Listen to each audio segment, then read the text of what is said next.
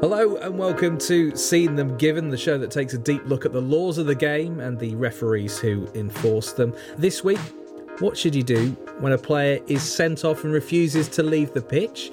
Are we seeing referees play advantage much more often this season? Does the offside law need a tweak after the weekend's events at Vicarage Road?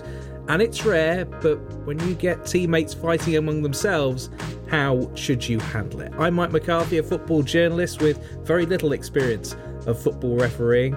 With me, a man with much more. Keith Hackett, the former FIFA referee and ex head of the PGMOL. Keith, uh, great to have you with us. I just wanted to start by saying thanks to everyone who got in touch following last week's show on the referee shortage in, in grassroots football. Mm. I just wanted to read some of these comments to you, Keith, actually. Yeah. Um, Kerry getting in touch uh, and says in Northern Virginia, uh, teenagers rarely last one season, too much stress and not nearly enough pay. The only refs I see year on year are like me, the grumpy old men and women with thick skins who know how to handle the obstreperous parents. Uh, good to know it's, well, sort of good to know it's not just an English problem that we're dealing with here. Uh, another message we got says, uh, I've recently hung up my whistle. Very sorry to hear that. Also had offers of extra money to cover the game. And again, that's disappointing. And this message, uh, I worry, may be all too common a problem as well. It came from Gaz, Keith. Uh, I looked at doing the course just to help out a few junior local teams, and all the courses run at the same time on the same days, Wednesday and Saturday, says Gaz, which I couldn't make work. So I didn't take it any further. That, to me, appears the sort of thing you'd hope would be an easy fix. Absolutely. I mean, uh, all that individual should do is to make contact with his local county FA, and maybe he's got a chance of doing it online.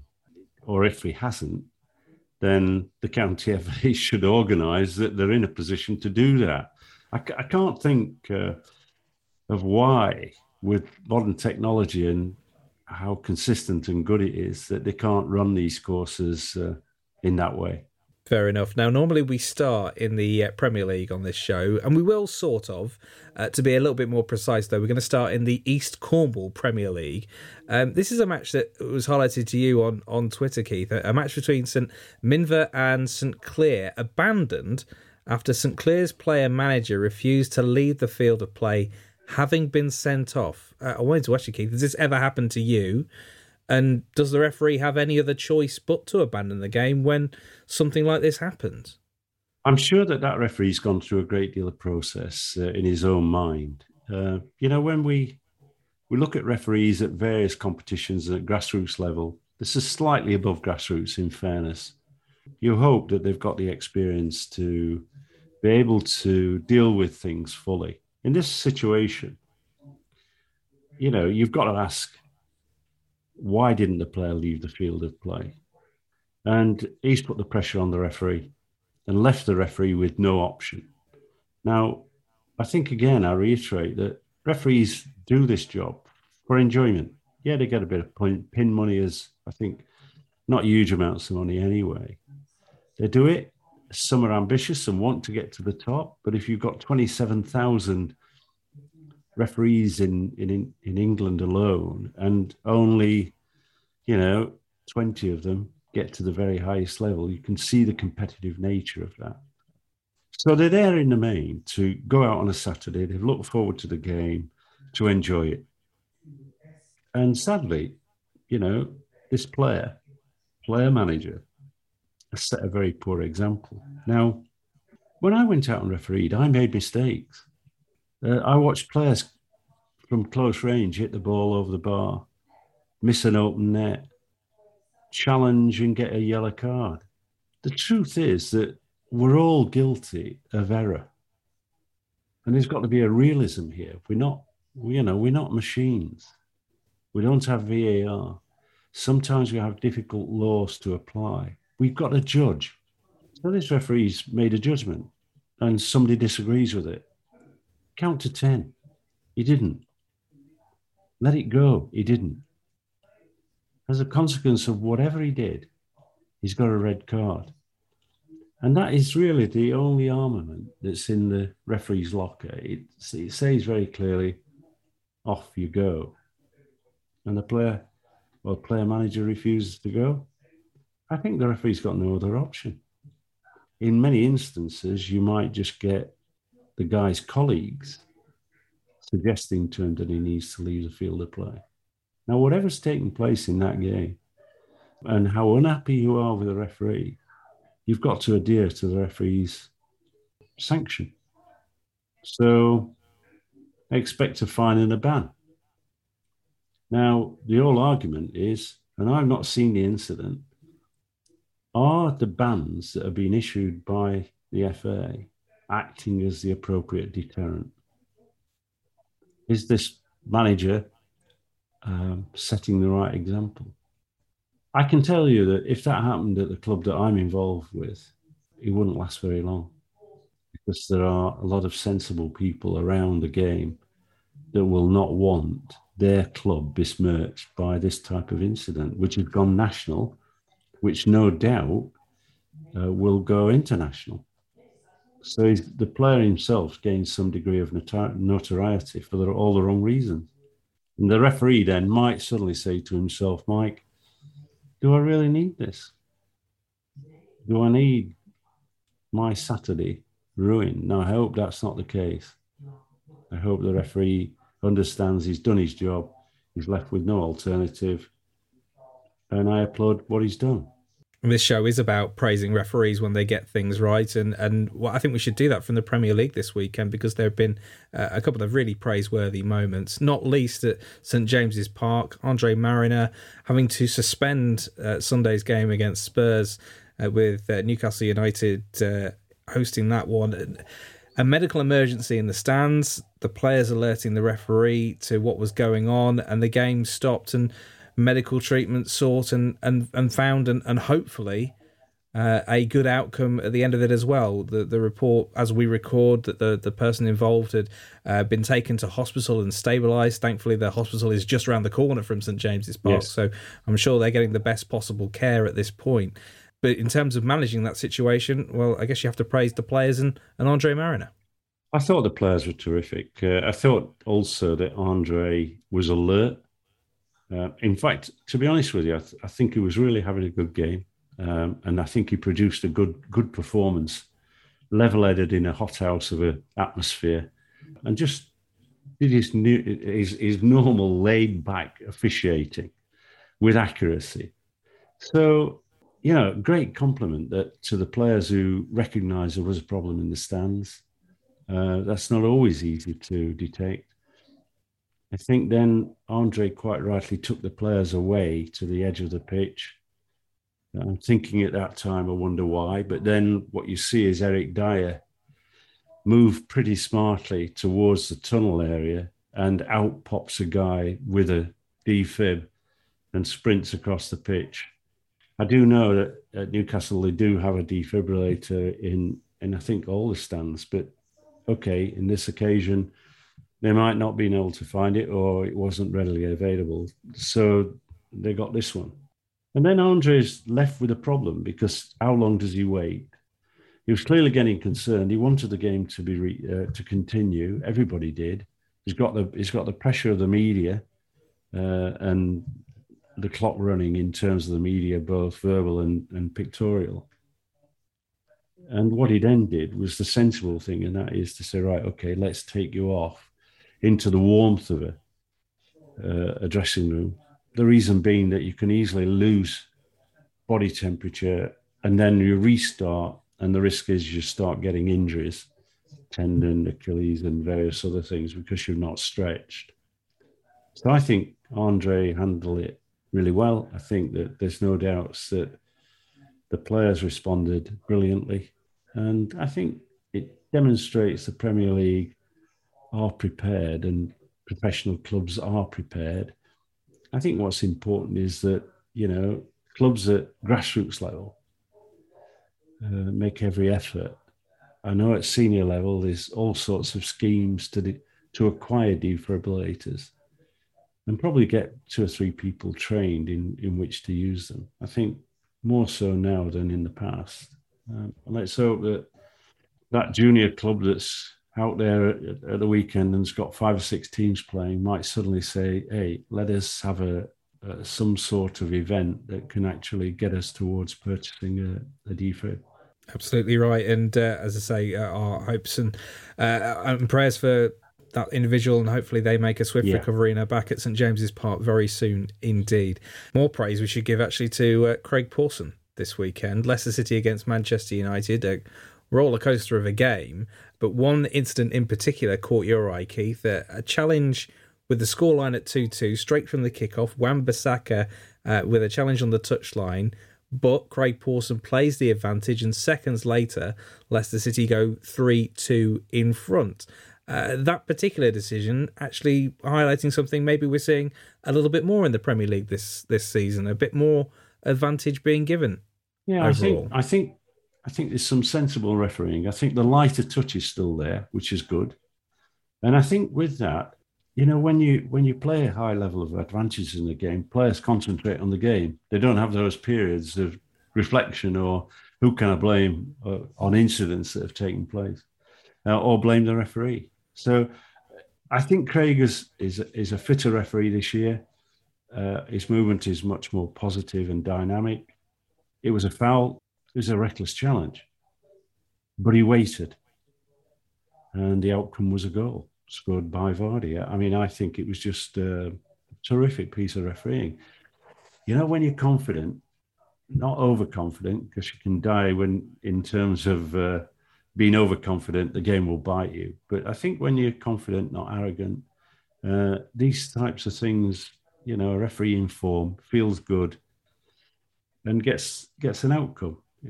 Used to know the advantage could have gone and the ball run out of the touchline, but on this occasion, a goal was scored. And I think uh, Craig Pawson had a terrific match. When it comes to the sort of criteria a referee might use to decide whether an advantage should be played or not, what what is going through the mind in what is essentially a split second decision as to whether the game should stop or it should be allowed to flow, Keith? How do you ultimately make your mind up as a referee? I think what you do initially is you build up a feel for the players. Are they responding to your referee? is the respect player to opponent. What is the temperature of the ground, the game? How, how are the players behaving? What is the flow of the game? And when you when you apply early on that first advantage, how was that accepted by the player who has been offended against and the player who's committed the, the foul? I think it's important as young referees that what you do is when you apply an advantage, you make certain that you talk to the player that's offended to make certain that he's aware that you've seen it. Often the shout of advantage, loud and exaggerated, helps in that scenario. A quiet word, and then probably a balanced word with the player who's been offended. Say, look, I did see it. I did apply advantage. You get a feel then from the player at what level his temperature is. Does he feel that that offence? Because he's he's got the pain from it. I haven't. So it's about getting that feed of information in to make your judgments. And whether in fact, because it's a, it's a tight act, it can suddenly, too much advantage can lead to a loss of control. A player taking advantage, thinking, I'm going to get away with something. So I think that is one aspect. And then it's where do you apply it an advantage? I often, when I'm coaching referees, talk about a traffic light system for those younger referees that are learning the game and break the pitch into thirds. And in that first third, on the defending third, that's almost a red traffic light signal that says, look, if you're going to play advantage, they're rare, they don't often uh, materialize. Then when you move to middle third, midfield, either side of the halfway line, it's orange because in that situation, there's a chance for a long breakaway. So look, be more aware. And then the end third near the opponent's goal is green. So be prepared to play it. Now, what you've got again is the balance of you don't take individual clubs and individual managers into into account. But if you look at the statistics, lots of goals are scored in the Premier League from set piece play as a result of that, a lot of the managers would want to condition you into giving free kicks just outside the penalty area rather than applying an advantage. But, you know, in my day, if once you shouted play on or advantage, that was it. But the modern game and modern laws allow you to go back. If you're a situation where you've shouted play on, there's a breakaway and it doesn't materialize, you can go back and give the free kick. Now, they talk about three seconds, but Mike, if you're a referee that's earned respect, if you stretch that to five, nobody's going to argue because you're the sole timekeeper. And, and when you're dealing with maybe a manager who, like you say, would want the free kick more often than the advantage, do you want then to give those free kicks? Because ultimately, the team that is fouled should get the most advantage from that situation. So if, if they're feeling, actually, I want the free kick, do you then, as a referee, think, well, okay, well, I need to give these more often rather than letting the game flow? Well, how much of that do you control? Well, I mean, clearly you control it all, but how much should you allow that to influence the way that you let a game run? I think that what happens as a referee over a, over a period of time uh, is that you gain your own reputation. You gain your reputation as good, bad, or indifferent, uh, and and that reputation sticks. They'll tend to stick. So if you've done something wrong with a club at some point in your career, that will stick. They'll always you you go back to that ground. They remember that, and so I think that what's important is it's it's about you being consistent within the game, and ideally then game to game. But there's no two games alike, and so this is a this is a, a skill factor.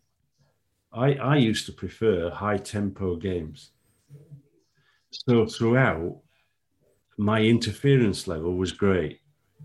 It, it was great because it was about I want to throw in from there. I'm look, I wasn't to a yard. I knew that at two yards I'm going to shout. So I think it's I think it's a, a little bit like if the momentum's going with high tempo, play. And if the players are responding, brilliant. If they're not, you then have to squeeze. And so this gets back to some degree of this um, process of 10 minute referee. I didn't use 10 minute refereeing, but I, I know several referees did and do. Um, and that is okay, you open the first 10 minutes and you tightly control. You don't give an advantage. You know, that's that's the principle of it. And then you begin to release. And if that game suddenly, you know, in a 30 to 40 minute time begins to tighten up again, then you can come in and go, that's a free kick, that's a free kick. But I used to naturally want to apply advantage. And often, if I read my assessors' reports, it's the one criticism I used to have. They used to say to me, uh, Mr. Hackett, you look like a windmill. And that was that would that you know that was me just uh, going completely against the FA instructions on signalling an advantage because it was out wide. It was it was pretty loud shout uh, because I wanted everybody to understand the, the spectators as well that I had seen a foul and I was applying it and I played it. I took high risks. Having played an advantage, uh, just uh, to go back to this Wan-Bissaka challenge as an example. So Wan-Bissaka makes a challenge. He later gets booked after the goal is scored. Had he gone on and got back up to his feet and after the advantage had been played, but a free kick not given, made another sliding challenge that was worthy of a yellow card. Do you then, as a referee, have to give two bookings, or can you get away with one? Well, you can. You could get away with one, but for me, he's committed two two yellow card defences with some distance between them. So as a consequence, that distance says there's a foul there and there's a foul there. You're getting a yellow card, uh, or you might give two. My view is that when you're applying advantage, you are judging that player. You are judging whether, in fact, he's got the discipline. And invariably, you know, Mike, uh, although I'm critical at times of players in the Premier League, they have got a great deal of discipline. They're not they're not like they were in the 70s, 80s when I used to referee. you know, some wanted to fight and argue with themselves. Uh, and the, the thing you learned is to get out of there. And, and, you know, I often say, look, it makes two to make an argument. And sometimes stopping the game and issuing an, what I say is a nonsense warning, an unnecessary chat with a player, can draw that player in to what then becomes an argument, a yellow card. Whereas I think it takes two to make an argument. So are you going to be the facilitator of creating that argument? Whereas an advantage can get you out of jail. It can also get you out of jail on those tight calls. Is it a foul? Is it not a foul? Play on. You know, uh, but those those are matters about officiating, and it's about style. And but the one thing I guard against is that grassroots referees, one two years into their career as a referee, have really got to take care we talked uh, a few weeks ago, and I, I was impressed, Mike, because you came and said you'd seen a referee. We praised him on this show that had talked to players, had told them that that was a foul, why it was a foul, why it was a throw in, all those sort of things. And you know, when you look at these the youngsters now that are playing through the game, various age groups, it's great when you've got a referee that's got that level of experience to be able to referee and do it in a sense, do a bit of coaching. Hmm but you're not coaching for the team to win. You're actually informing them and making them aware of some of the laws that they're not they're not aware of. You know, I often I'm critical that clubs. This happens at pro level, but I wonder how often it happens at grassroots level that clubs bring in a referee, sit around a table, or sit in in a fairly relaxed area and talk to players about the laws of the game one part of the law we may have to look at. Um, I, I, I, used to start this podcast by asking you about laws that we could change. Maybe this is one I can persuade you with, Keith. Uh, Watford Liverpool on Saturday lunchtime uh, saw Mo Salah in an offside position as the ball is played to him, but the ball never reached him because Craig Cathcart makes a sliding challenge and inadvertently plays the ball to Firmino, who scores. So the contention here is Cathcart doesn't challenge for the ball if Salah isn't behind him, but the law doesn't deem that Salah is interfering with an opponent by standing in that position. So in this case, is this where the law needs work? Because for me, looking at that, Salah looks to be, to use the inverted commas, interfering with play, but the law says he isn't. Yeah, I, you know, Mike, I've got great sympathy for this, and I, I do think it's an aspect of law that worries me we have to start off, first of all, by saying that a player in an offside position has not committed an offence. So a player can stand in an offside position. What we have to do is determine whether he's active and he has interfered with his opponent. And one of the things that they're not prepared to do is think about the psychological impact of the player being in an offside position in relation to a defender who's trying to defend the ball. Now, in my day, it was I, I think offside was applied uh, in a in a more simple format. It did result in more offside awards. I have to say that very clearly, and we've refined it to a point that makes it extremely difficult for a grassroots referee to apply. And even I was watching a game yesterday, and there's a there's a player standing, a Penistone Church player standing offside in the middle, and the ball goes to a left winger who's onside and was flagged off. I'm not being critical of the assistant here, but if you're, you know, I'm I'm sat opposite and I'm thinking there's there's enormous amount of pressure because the assistant's looking down the line and he doesn't necessarily know which direction the ball's going. So what he's done is he's made an, a judgment that the ball's going to the player in an offside position when in fact it's going the other way. Now it's a finite judgment. But in this one, Salah was offside, and I'm, I've no doubts the impact with that defender. That defender's job is to defend and try to win the ball, and that's what he did. Just like Anthony Taylor and Stuart Atwell, who's the VAR, in the, the, the recent final game in Europe and uh, Mbappe scoring. It was almost an identical scenario where Mbappe receives the ball, and everybody's comes out justifying that it was the correct decision. And in law, as it's written, it was the correct decision. Did it look right? No. Did the one involving Salah look right? No. So I think they've got to go back to the drawing board and they've got to try and simplify this law.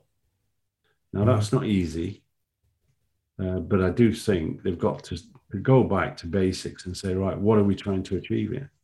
I mean, I'm just trying to, in my head, think, you know, how could you write that into law? Um, and I don't know whether the simplest way to do it would be to say a player is deemed to be interfering with play if by standing in an offside position they force a defender to play the ball when they otherwise wouldn't. But that in itself seems like a clumsy definition. I, you know, and just just saying that shows how difficult this is to kind well, of get this right. Because that's where it's that's where it stood for a number of years when I first started refereeing in the 60s, 70s. It, the ball would come kicked and players in offside, you blow straight away. He's offside. His position. Mm. So then they start refinements. The first refinement is if he's standing on left wing and it's it's the right, you know, the, the player on the left wing is offside and it comes to the right wing, you're not going to give him offside. And then we used to penalise them for gaining an advantage. This was similar. He's gaining an advantage. But then there was this complete law change, which said, right, okay, um, gaining an advantage can only be achieved if a player is in an offside position and the ball comes back, having a shot on goal, hits the crossbar, comes back, hits the goalkeeper, comes back, then he's offside. He's gained an advantage by being in an offside position. And then we further complicate it because we say, right, actively. And they almost say we define that by having possession of the ball. And that maybe is the answer that you that you don't penalize a player unless he receives the ball. Now, this psychological aspect is a little bit like the argument that the goalkeeper has. He's not in the path of the ball, therefore the player in an offside position is not interfering, but he's in the sight line of the goalkeeper. And the goalkeeper may act, react differently because he can see a forward coming in and he's making a judgment. I don't envy the lawmakers, but I do think they've got sufficient money and funds and enough people around the world to actually sit around the table and say, right, let's try and resolve this. Set to your task, clever people. Well, we'll I see, mean, what, I mean, what, see what, what IFAB comes up with for next season. Well, I think that the move uh, at the at the grass, uh, sorry, at senior level of the game is that Arsene Wenger is in his technical role. He's very keen that offside decisions are made without the involvement of human beings, and therefore that will require a law rewrite, and it has to have a similar system to that of uh, goal line technology, high high speed cameras, uh, probably GPS tracking. And any other weird sort of systems that, that can apply in order for that to happen. But the hope is that, I mean, the, Wenger's aim is to get that introduced for the next World Cup. So watch this space. We'll look forward to seeing it. Let's look in the EFL this weekend. Uh, big derby game, Swansea Cardiff, with uh, Swansea coming out on top. But and this kind of gets lost because it happened in the third minute of the game and Swansea went on to win 3 0. So no one really cares about it. But I think it's an interesting talking point anyway, because uh, Swansea feel they, they should have had a penalty early in the game. Laird challenged by Nelson inside the area, doesn't get the ball. A corner is given by James Linington rather than a penalty kick. Swansea, you would feel, have a case for a, for a penalty here. For me, it was a penalty kick. It was a trip. He didn't play the ball, he played the man I thought it was a very clear, easy penalty kick decision. When you look at it and you have to review, James Linington is slightly to the right hand side of the penalty area, and he's got two players that's covering that challenge. And he, he himself exaggerates that by actually trying to look round the corner to see what's happening. Opening three, three, third minute of the game, I think this. So you then you have to say to yourself that positioning and viewing angle is, is critical. And, uh, you know, I watched Stuart Atwell referee a game this afternoon. Now, he's probably one of the fittest referees on the, on the two competitions. But this afternoon, despite the fact that he demonstrated he got this acceleration and speed of movement, was falling short of the penalty area by five, six, seven yards. And I'm thinking, why are you doing that? You don't have to conserve your energy because you're a fit referee, you're a professional referee, you're fit. Go for broke in these situations. Linington was caught absolutely cold in terms of not having the agility to move left. And we say to referees, you don't necessarily have to track the diagonal or move in a certain area. It's about the agility to move to get the right viewing angle. You don't bend the body to have a look because that will develop inaccuracy. Um, so I, I, he didn't see it. He didn't see the foul. He wasn't in a good position. It, in proximity to play, he was there, but viewing angle flawed. And now I think to myself, well, the assistant referee's got the, the we were shown a, a, an angle from where the assistant was standing almost. And, and, I'm thinking, why didn't the assistant referee come in? I mean, I know that James Linington is a, you know, he's a long-standing referee from the Isle of Wight. Um, he gets some, you know, he's consistently getting the big games. He must be in a position where he should be SG2 and the opportunity to become a professional referee. But I hope that's not passed for him. But on this occasion, it was a critical decision early in the game. Now, it's not impacted on the result, but if I was assessing and making a comment, that would certainly feature. Be prepared and make certain you move and get in the right position. And talk me through, both of you, how you came to that decision that it wasn't a penalty kick. And, and maybe dispel a, a myth for me, Keith, because it feels to me only human that you might be a bit more hesitant to make a big, big call in the third minute of a, a South Wales derby than you might be, uh, you know, in the 15th minute or the 25th minute or, you know, when the game's had a bit of, time, of a chance to develop. Is that me just making it up or is there is there something to that? No, I, I, I think that, um, I mean, in my day, when I ran the line to referees in the early 70s, you often saw the referee having a, a cigarette and a, and a, small whiskey and going out to referee a football match. um, you know, now referees train, they're professionals, many of them. They uh, they get a warm up procedure. I think I think this is just about awareness, concentration, knowing that you you know it's competitive out there. You want to do well. This is a cup final for you, whatever game it is. And I always go back to Jack Taylor, you know, alongside Howard Webb, probably the two best referees we've produced. Now bring Clattenburg into that. Jack Taylor, all the ceremony of the opening sort of brass band and everything that was playing pre the World Cup final stands there in the middle. The television is saying go. Everybody's saying go. We're all waiting. And he, he suddenly says, I want the corner flags because they'd missed them. And very shortly after, when the game started, uh, in the first minute, I think, he awarded a penalty kick. Correct. So it's about being up for it and ready for it. And it can happen at any time. And it doesn't matter whether it happens in the first minute or whatever. Another example that I always uh, talk about is that often people think that, you know, colleague Mark Halsey, who's been on this show, Mark is was a soft referee. He was a great communicator, Mark, and usually fit.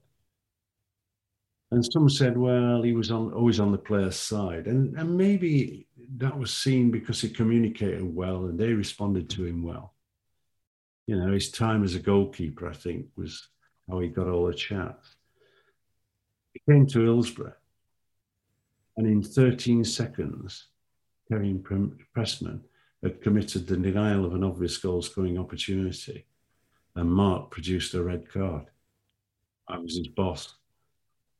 I put my blue and white shirt on, unhappy with what he'd said, that he'd sent Kevin Pressman off. But I knew as the boss of the PGMOL, he'd applied the law correctly. So time should not influence. You've got to be ready for anything, including the, this last incident. I guess uh, we should talk about Keith uh, from the Glentoran goalkeeper Aaron McCarry.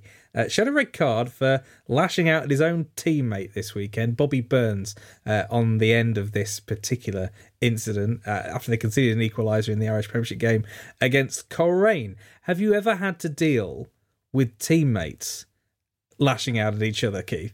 Uh, they've obviously had differences of opinion, and one of the things that you've always got to be careful of, and this is this is, if you like, passing knowledge on to younger referees, and that is at the point of which a substitute is made, there's always a risk that the game changes. You know, you need to be aware of the sub. Uh, you know, as he is the manager getting frustrated and he's sent the sub on to do one or two hatchet jobs on the opponents. You've just got to be mindful of that. And in this case, how are players behaving and responding to each other and their opponents? And sometimes it can border, and that's when the referee can get involved and just run alongside. And if it's two players and not the captain, which you've got to identify and understand who the captain is, then find the captain out and say, hey, you're five and six or seven and eight or whatever, are losing it a bit. Can you just have a quiet word with them? But if you get what you saw at the weekend, the referee was alert. I, I praises the fact that he was alert and uh, dismissed the goalkeeper for uh, having a go at his his, uh, his colleague. Um, amazing. I wonder what the I wonder what the, the sort of manager said in the dressing room after the game. And I wondered what what went off in the dressing room. Hopefully they they shook hands and uh, got over the issue. But the goalkeeper's going to spend a bit of time uh, not in in between the posts. Absolutely bizarre. Uh, reminded me of the uh, Lee. Is it Lee Bowyer and Kieran Dyer of, of Newcastle fighting each other about 20 years ago. Yes, now, it, was. It, yeah, yeah. It does happen. It's rare, fortunately. But I think sometimes, it, it, you know, the goalkeeper was frustrated in this occasion. They were winning, and all of a sudden, a goal's conceded, and he's looking around to blame. I mean, that's the, the way with goalkeepers, isn't it? I mean, if we take uh, Schmeich, uh, was it Kasper Schmeichel? No, it was uh, Jordan Pickford in the Everton game he goes high for the ball. Antonio wins the ball fairly. It uh, it hits the goalkeeper's glove on the way out for a corner kick, and the referee's given it all. But Pickford expresses his uh, disappointment, and um, it it's the way with goalkeepers at times. Who can we blame? And he thought he should have had a foul. It wasn't a foul, and I think he was even disputing the corner kick. The referee on this occasion got both right. Well, I wait and see with bated breath what we'll have to discuss next week. The, the one thing I do know, Keith, is that we'll always be something because every week there's been something thrown at us we haven't seen before. If you've got a question for Keith, you want to post something to him, perhaps in a game uh, that you've seen, hello at seenthemgiven.co.uk is the email address where you can get in touch or on Twitter as well. Uh, if you stay with us for the whole show, as I say this every week, thanks so much for being with us. And uh, if you want to leave a rating or a review, it really does help uh, if you do that wherever you get your podcasts to get other people to discover the show as well. But if you're new to this show, by the way, there's new episodes of Seen Them Given every Monday. For now, though, thank you so much for your company. Thanks, Keith. Thank you, Mike. We'll see you next time.